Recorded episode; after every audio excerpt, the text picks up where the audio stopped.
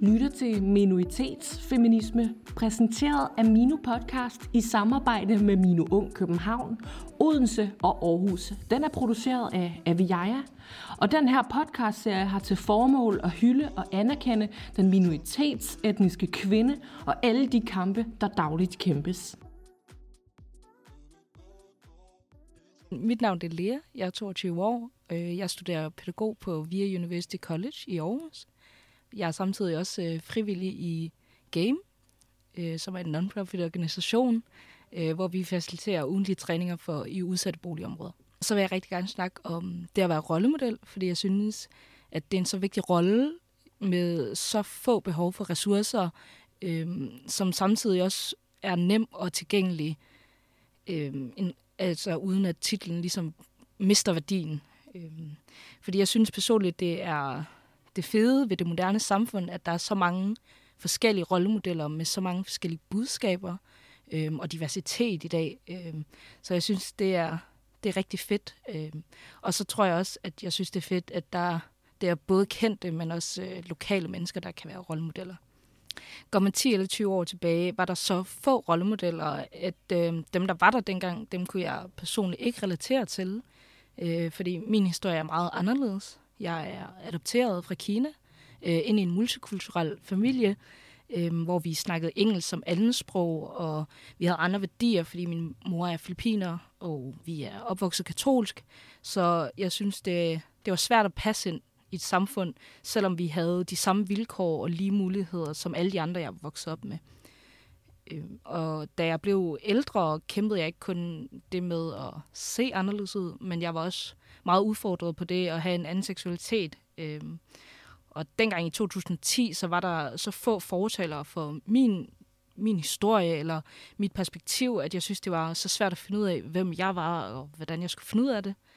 Øh, og derfor undertrykte jeg rigtig, rigtig mange af de her ting, så jeg prøvede at passe med, mere ind og være mere dansk øh, i, min, i min sprog, i det, jeg gjorde, i de værdier, jeg havde. Øh, fordi jeg associerede det med at være anderledes, med at være alene og stå alene og være ekskluderet. Øh, og jeg brugte derfor fodbold som mit outlet. Øh, og derfor har jeg øh, i dag, nu hvor jeg er blevet ældre, fået lov til at kombinere både mit fodbold og mine erfaringer øh, indtil det at være en rollemodel både på arbejde for, som pædagog, men også i min lokale forening som frivillig og sådan noget. Og det at have rollemodeller er så vigtigt for alle, øh, synes jeg selv, og jeg synes, det er det at kunne spejle sig i andre, det er så vigtigt for at kunne udvikle sig selv og finde ud af, hvilke evner man har, og hvilke potentielle evner man kan have. Og jeg fandt mine rollemodeller gennem øh, platformen YouTube, da jeg var yngre. Øh, men jeg har de seneste år øh, kunne finde rollemodeller alle steder øh, og på gaderne. Og, altså, det er så nemt at være en rollemodel i dag. Øh, jeg kan også indrømme, at jeg har veninder, som jeg betragter som rollemodeller. Øh, selv i en alder på 22, og de er samme alder som mig eller yngre. Øh, hvor man tror, at man bør have alting på plads. Det tror jeg, det, det er vildt at tænke på, at de er så gode fortalere for noget, som man føler, man kan stå inden for.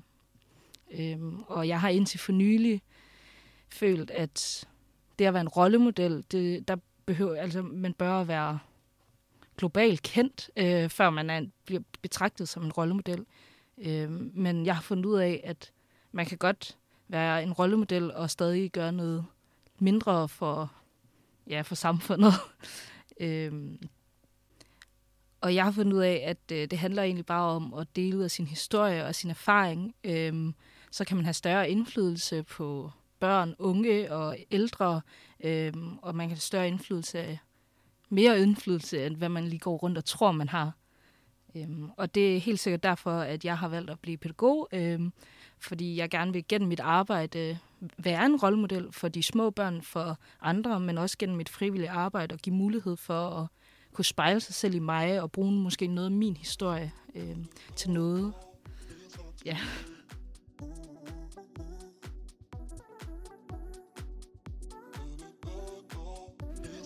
Tak for at lytte med på Minoritetsfeminisme.